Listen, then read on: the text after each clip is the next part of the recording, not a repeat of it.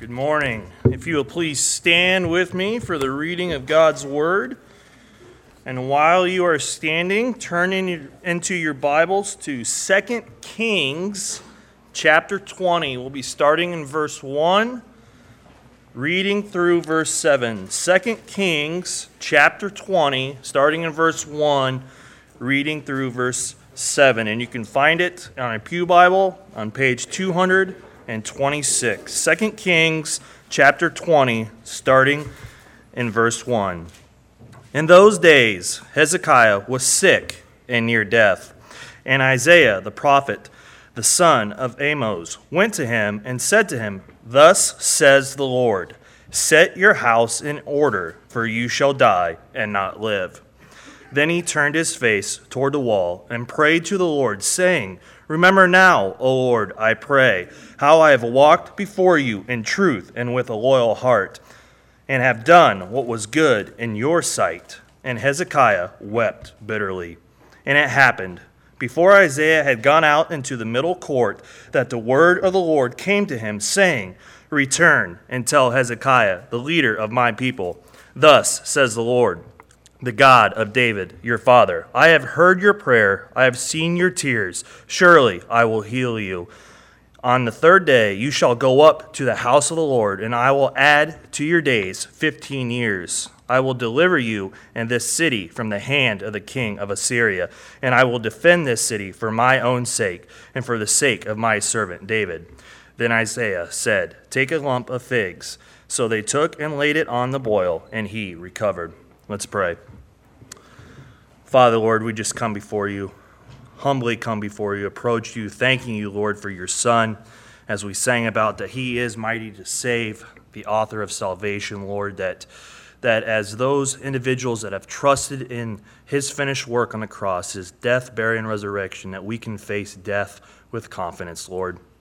Father, I just pray that you would just speak to each one here today, Lord. Father, I don't know their hearts, Lord, but you do. And I just ask that you use Pastor Bruce, Lord, to bring your word. Father, I think of the graduates. I think of those that just uh, graduate from high school, Lord, and, and the battles and the temptations that they will face. Lord, I pray that they seek you. Lord, I pray that they seek your wisdom, that they spend time in your word. Father, I thank you for those that just graduated from college, Lord, and just uh, what a battle that is and tough. Lord, I thank you for their perseverance. Just be with us today. And may you be honored and praised with our worship. In your name I pray. Amen.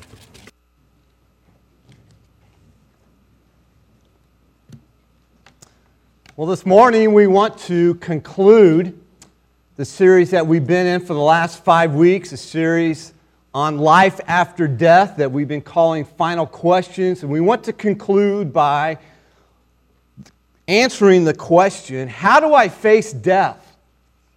Three buddies were discussing death, and one of them asked, What would you like people to say about you at your funeral? The first guy responded, I'd like them to say he was a great humanitarian who, who cared about his community. The next friend replied, Oh, I'd like them to say he was a great husband and father who was an example for many to follow. And they all nodded in agreement and then looked to the third buddy who'd been silent.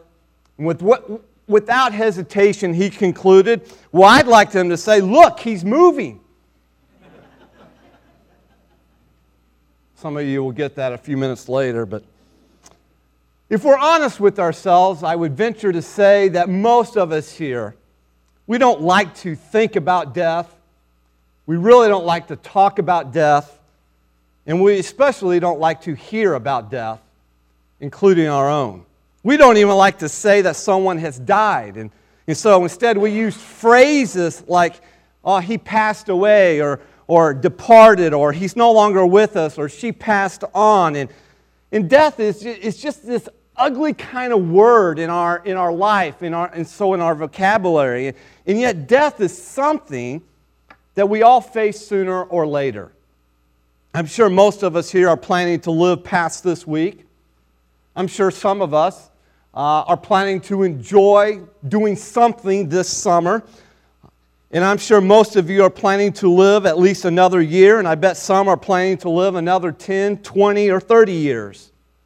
After all, I bet there's none of us here that really think about that we'll die tonight or die tomorrow. But how can you be so sure? The drunk driver, the freak accident, the, the sudden heart attack, even the stray bullet. Who knows what will happen? Any one of us here this morning could die at any moment. And so, as we think about facing death, and in particular our, our own death, let me ask you another question here. What is your greatest fear when it comes to facing death? One survey reveals that at the of the top 10 human fears, death ranks number 2 behind failure. It goes on to explain in the same survey that the fear of death is not number 1 because even though it is the main reason our instincts tell us to act the way we do, it is a well known truth that in the end we will all kick the bucket. That doesn't mean we have death as our most as our worst everyday worry because we avoid the thought of it as a near future occurrence in our lives. The fear of death is tightly tied to the fear of the unknown. We don't know for sure what will happen to us when we leave this world. And so we fear facing death.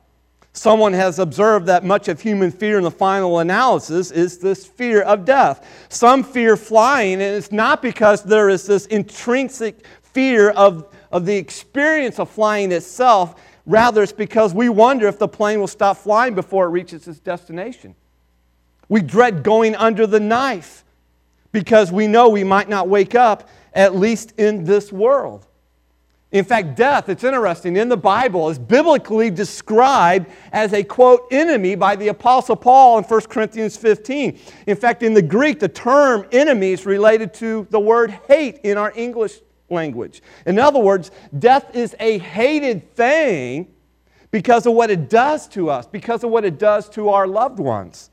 Bildad, one of Job's friends from the Old Testament, described death as the king of terrors. And King David once said that the terrors of death had fallen upon him.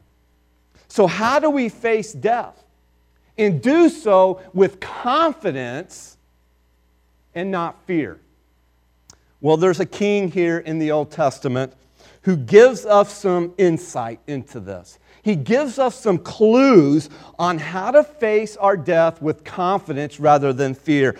And we see these lessons when King Hezekiah faced his own looming death. And it's out of this passage here in 2 Kings chapter 20 that I want to surface for us this morning three simple truths, three principles for us, three lessons, if you will. And the first lesson is this Remember that life is short and death is certain. Remember that life is short and death is certain. There are not many things in this life that you can count on. But we can be sure of these two things Life is short and death is certain. The Bible reminds us that life is short in James chapter 4 verse 14. When James asks for what is your life, it is even a vapor that appears for a little while and then poof it vanishes away. That is our life. It is short. Our life is short in comparison to the next life in eternity. And the Bible then goes on and it reminds us that our life is is not here for a long time, it's here for a short time, and that's why death is certain. In Hebrews 9:27, it says, "And it is appointed for men to die once, but after this the judgment." As C.S. Lewis observed, the statistics on death are impressive so far. One out of one person dies. Now, notice King Hezekiah's appointment with death here. If you have your Bibles, turn to 2 Kings chapter 20. And what we see here is King Hezekiah was the king of Judah for 29 years. And he was this great ruler who sought to faithfully follow God. And as a result, Judah prospered under King Hezekiah's reign. In fact, you go back a couple of chapters to chapter 18 in verse 5, and it says this about King Hezekiah, that he trusted in the Lord God of Israel, so that after him was none like him among all the kings of Judah, nor any that were before him. In other words, what we are being told here about this particular king of Judah is that he's one of the godliest kings who's ever lived. This isn't a pagan king. This isn't a rebellious king. This is a king who has tried to follow after God, who has tried to lead Judah, God's people, to follow after God. But then something happens in the 14th year of King Hezekiah's reign that literally turned his world upside down. If you can imagine, the prophet Isaiah comes to Hezekiah's palace and he brings him a message of death. Notice what it says in chapter 20, verse 1. In those days, Hezekiah was sick and near death. In fact, later down in the chapter, verse 7 tells us that he was infected, his sickness, he was infected with some kind of boil. And this was causing him to be near death. It goes on in verse 1. And Isaiah the prophet, the son of Amos, went to him and said to him, Thus says the Lord. And so, in other words, Isaiah is speaking on behalf of God. Isaiah is a prophet of God, and he brings him this message of death. Thus says the Lord, Set your house in order, for you shall die and not live.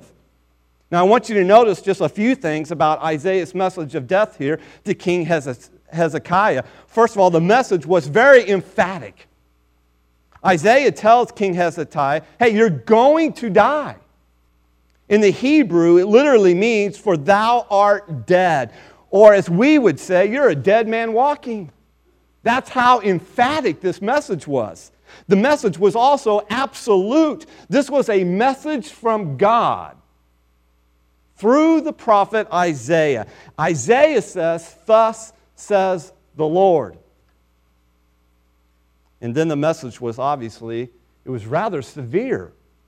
There are no words of hope, there are no words of comfort in Isaiah's message. Isaiah doesn't sugarcoat the truth, he just gives King Hezekiah the cold, hard facts about his looming appointment with death. But this message for us has a clear warning. And the warning is this it's simple. We all understand it, but we tend to avoid it. And that is, life is short and death is certain. In some ways, God was rather gracious to King Hezekiah. And you say, How's that? It's a message of death. How is God gracious in that? Well, God gave him a warning about his appointment with death, about his appointed time of death. He knew when he was going to die. Here in the very near future. None of us are given this kind of heads up warning. We never know when we might face our own death. All we can be sure of is two things that our lives are short and death is certain. Unlike King Hezekiah, the problem with death is that it's almost always unexpected. Death has a way of ambushing us, even when you know your time is drawing near. This is why King Solomon reminds us in Ecclesiastes 7, verse 2 better to go to the house of mourning than to go to the house of feasting. For death is the destiny of every man. The living should take this to heart. In other words, it's better to go to a funeral and face this reality than it is to go to a house of feasting and party like there's no tomorrow. One way to take the reality of death to heart here is to simply imagine being in King Hezekiah's shoes here for a moment.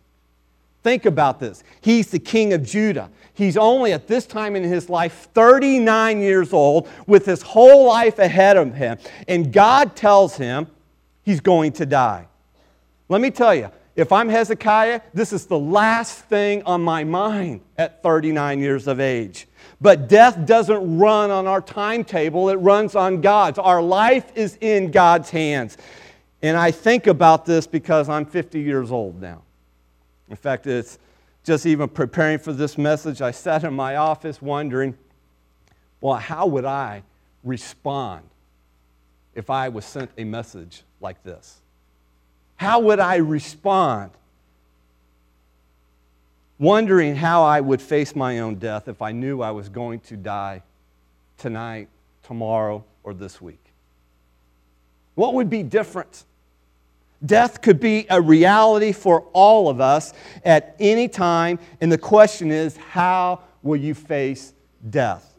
Will you face death as your friend, or will you face death as a foe? You may not admit that you're afraid to die. Instead, you may concur with what Woody Allen said It's not that I'm afraid to die, I just don't want to be there when it happens.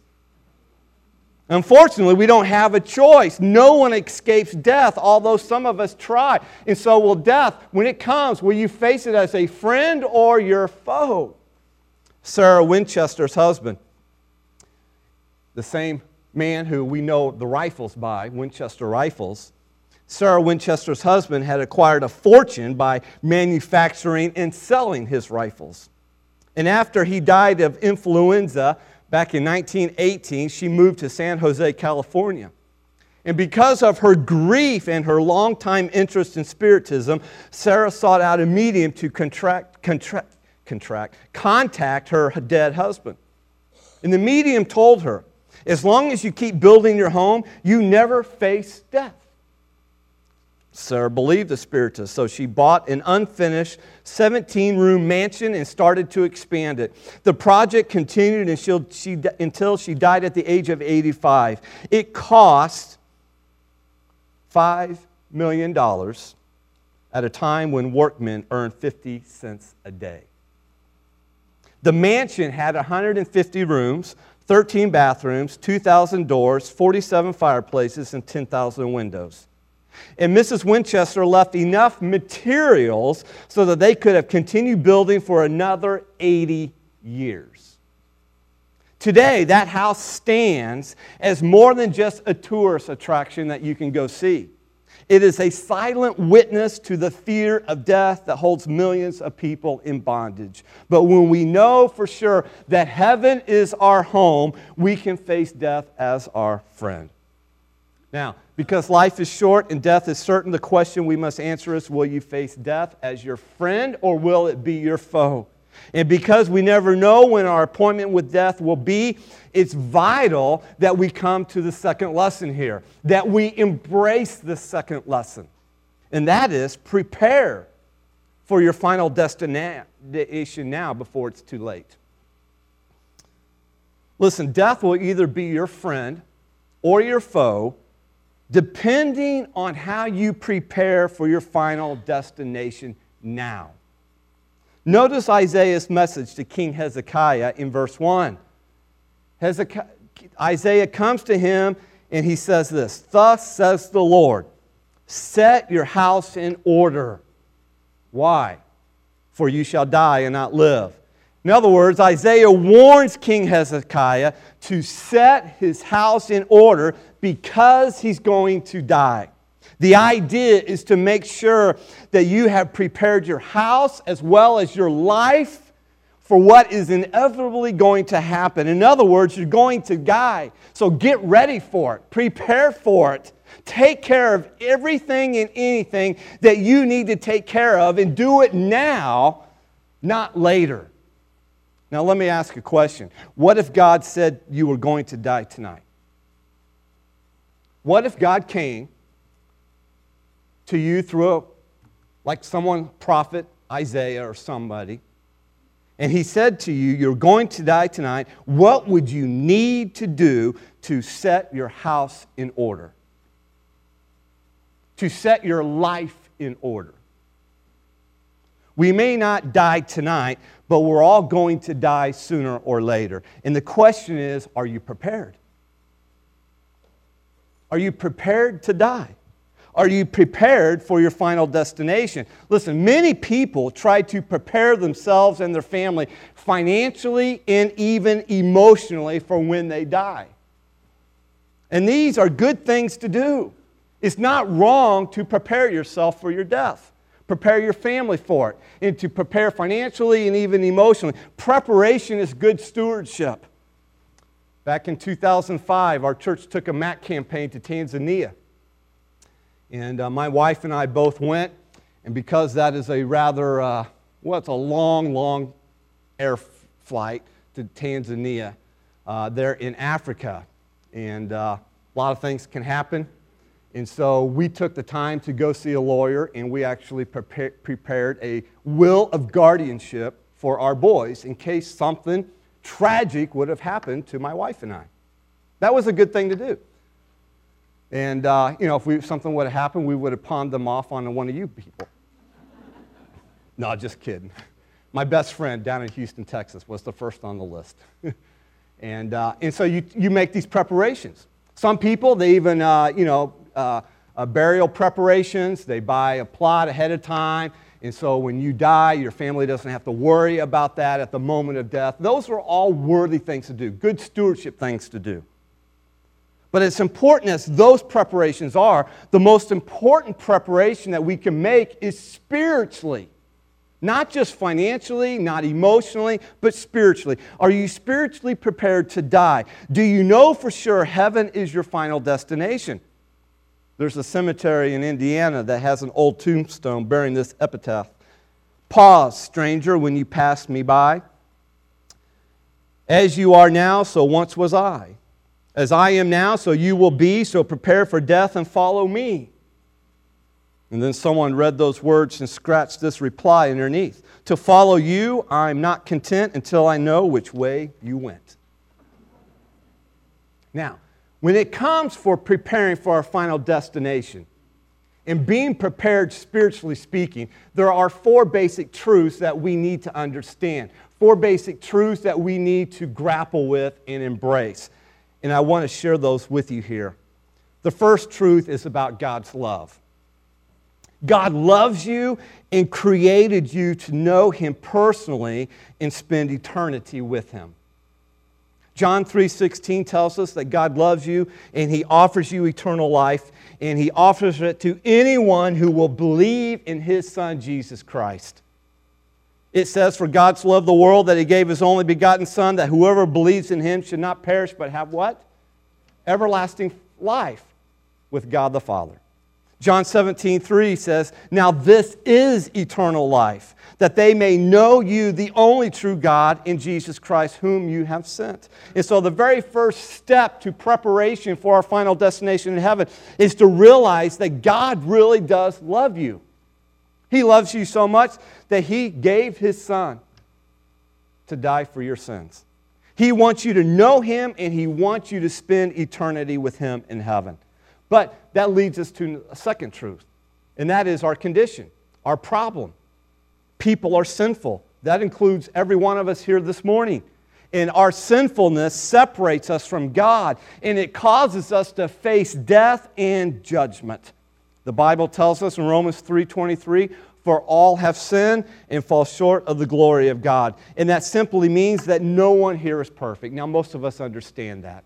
Most of us don't even argue with that. And no one is perfect because all of us have sinned. Romans 3, 6.23, though, tells us the consequences of our sin. When it says, For the wages of sin is death, and that is speaking physical death as well as spiritual death, which is separation from God. But the gift of God is eternal life in Christ Jesus our Lord. So we have God's love. He loves us and He desires to know us he wants us to know Him and He wants us to spend eternity with Him. But we have a problem, and it's our sin that separates us from God. But God loves us so much, He provides a remedy, which brings us to the third truth. God's remedy. Jesus died in our place, and He rose again to be our Savior, providing forgiveness for our sins. God's remedy for our sin is described in Romans 5 8, but God demonstrates His own love toward us in that while we were still sinners, Christ died for us. In other words, by his death on the cross, get this Jesus Christ took your place. He died the death that you should have died, and he paid the penalty for your sins. Now, this is phenomenal news. In fact, it's called good news.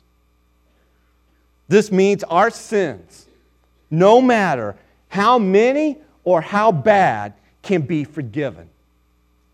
And we can have new life in Jesus Christ but we must respond. Which brings us to the fourth truth our response.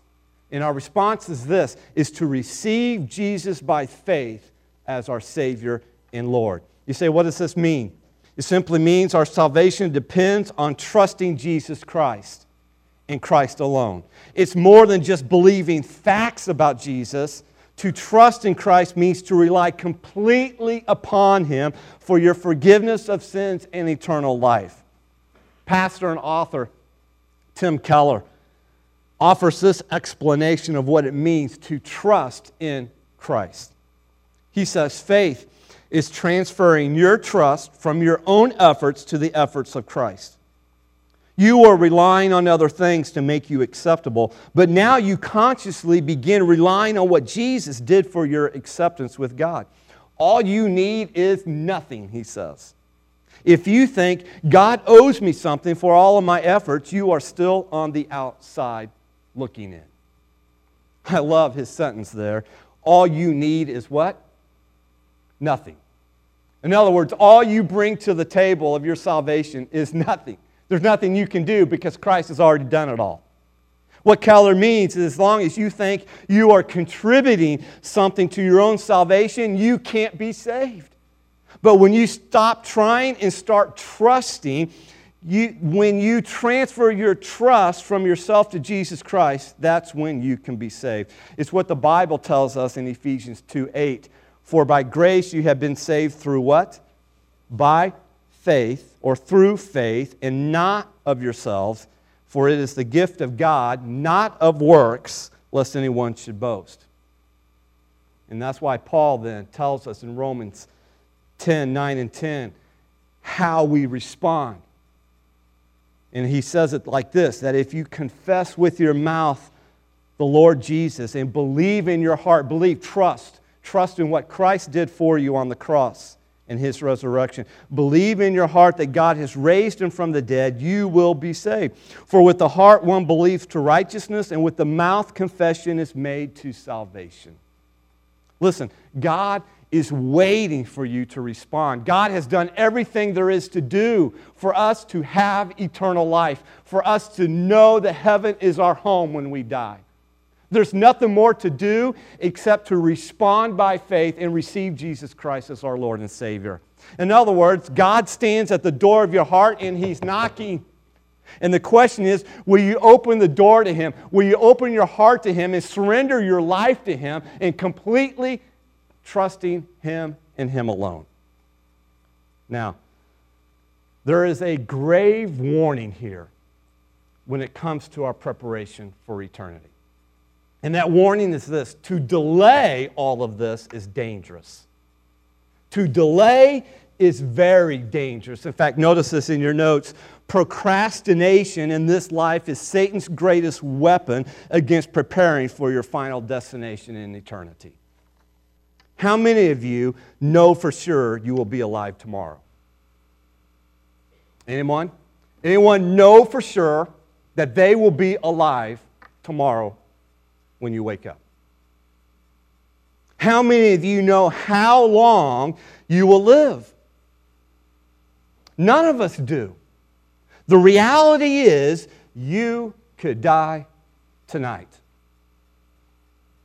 In Acts chapter 24, the Apostle Paul was sharing the hope of Christ with a governor by the name of Felix. And it's interesting when he begins to share the good news of Jesus Christ with this governor who was an unbeliever.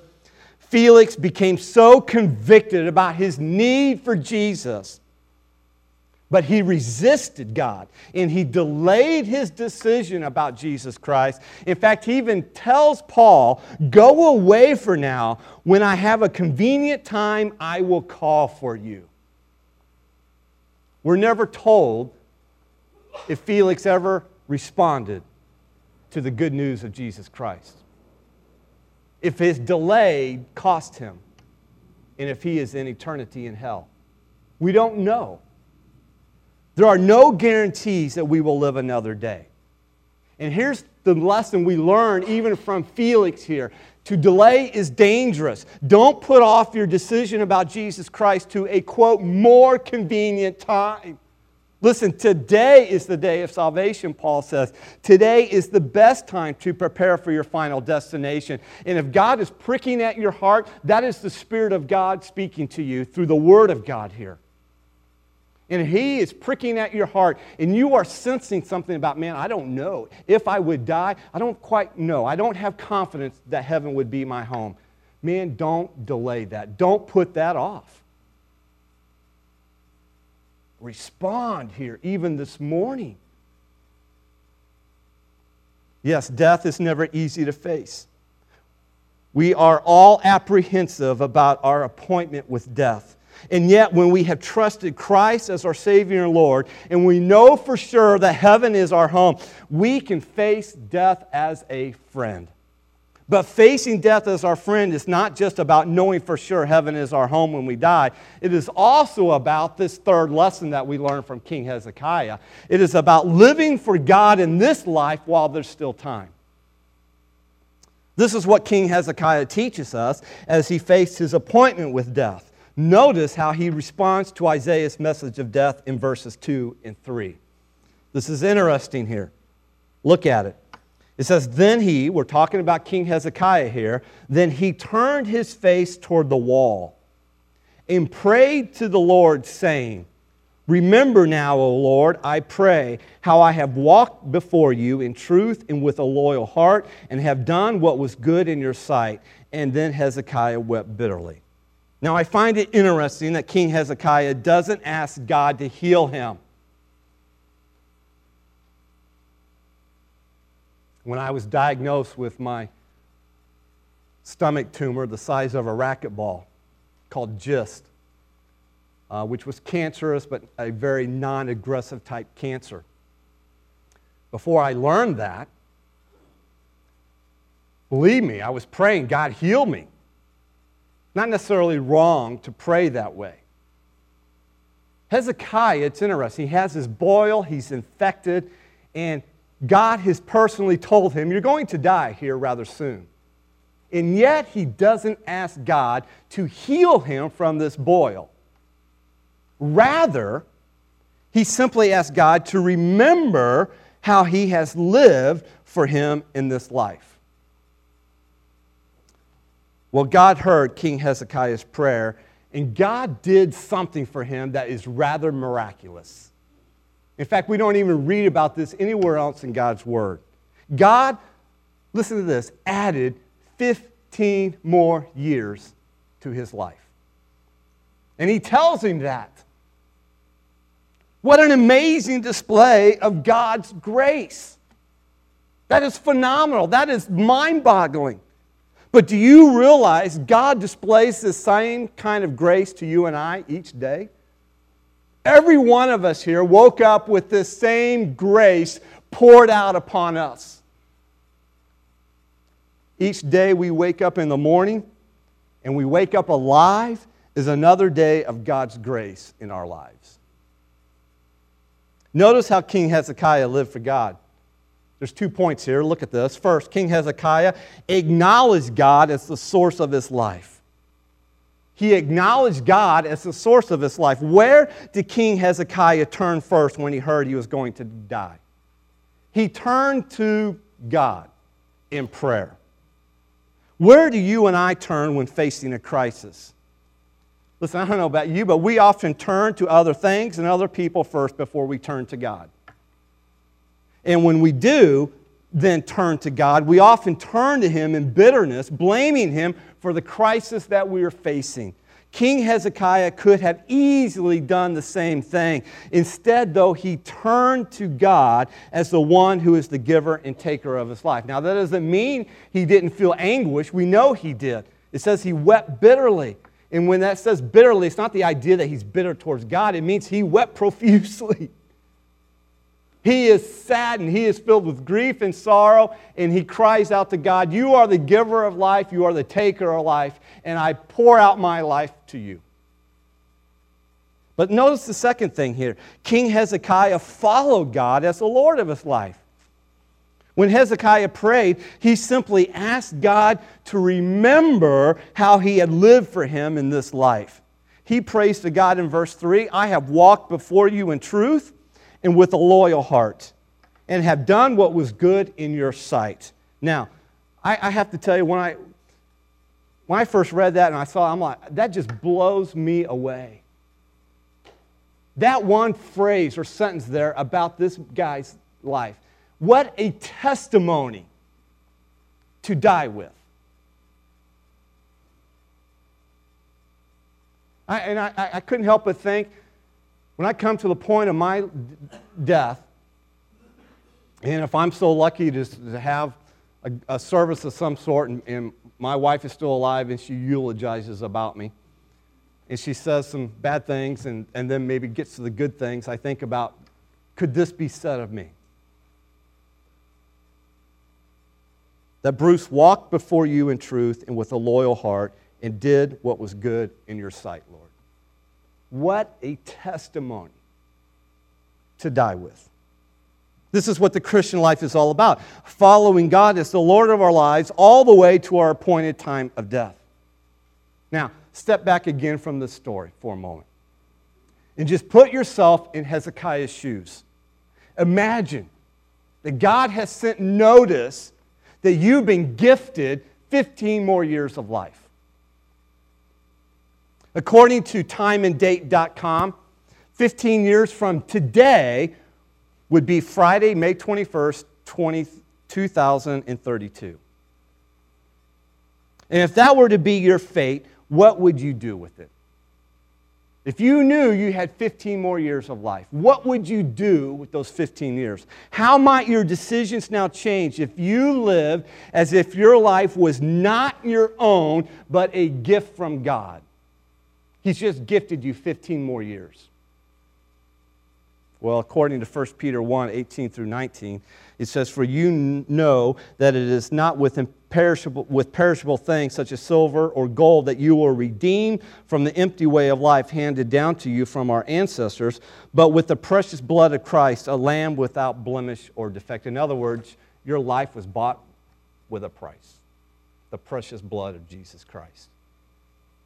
I wonder if you would live differently than you do now if you knew that your end would come in 15 years. Remember, Hezekiah didn't ask God for 15 more years of life, he just cried out for mercy. The reality is, it isn't likely that we will receive advance notice of when our departure from this life to the next will occur. We surely could have 15 more years remaining, and some of you surely anticipate that. It could be only 15 more months remaining. And I venture to say that will be probably true for some here. We may only have 15 hours left or just 15 minutes. Only the Lord knows. These precious ticks and talks of time that we experience are undeserving gifts from God to us. And so, what a great reminder here to live for God in this life that we've been given, that we've been gifted by God while there's still time. Now, in this series, we've answered six questions about life after death. But the most important question is this one Are you ready to face death? And are you ready to stand before God when you die? Summer is almost here. They say the unofficial start of summer is Memorial Day weekend, which is next weekend. And I'm sure many of you are making plans to go on some type of trip, to go on some type of vacation, whether it's to go out of town vacation, stay vacation, whatever the case may be. Some of you have already prepared by making reservations for your lodging. Perhaps some of you have already booked air, air flights. Some of you will prepare by searching online for places to eat, things to do on your vacation or trip. Others will prepare by packing a suitcase and traveling out of town to see family or friends, whatever the case may be. Most of you will do something in preparation for a temporary destination. But have you prepared for your final destination in eternity? Listen, God loves you more than we can imagine, and He wants you to spend eternity with Him. And since no one knows when they will die, now is the time to prepare for your final destination. Don't wait. Prepare now before it's too late. In just a few minutes, we are going to participate in communion, the Lord's Supper. And we're going to do so as a reminder of what God has done for us through his son Jesus Christ so that we can have eternal life with him. God sent his son to overcome death so that we can face death with confidence and not fear. Jesus died on the cross and he resurrected from the grave so that we can have eternal life and know for sure heaven is our home when we die. And so while communion, the bread and the juice that we will partake of, while it is a reminder to us this morning of what Jesus did when he came the first time, his sacrifice on the cross, it is also a reminder that Jesus is coming again soon. He is coming again. And every time we partake of communion, we are proclaiming that message as well. And so while we look back and we are grateful and we remember and we give thanks for what He did on the cross, it is also a time to look forward to what Jesus has done for us. And we are reminded that this life is coming to an end.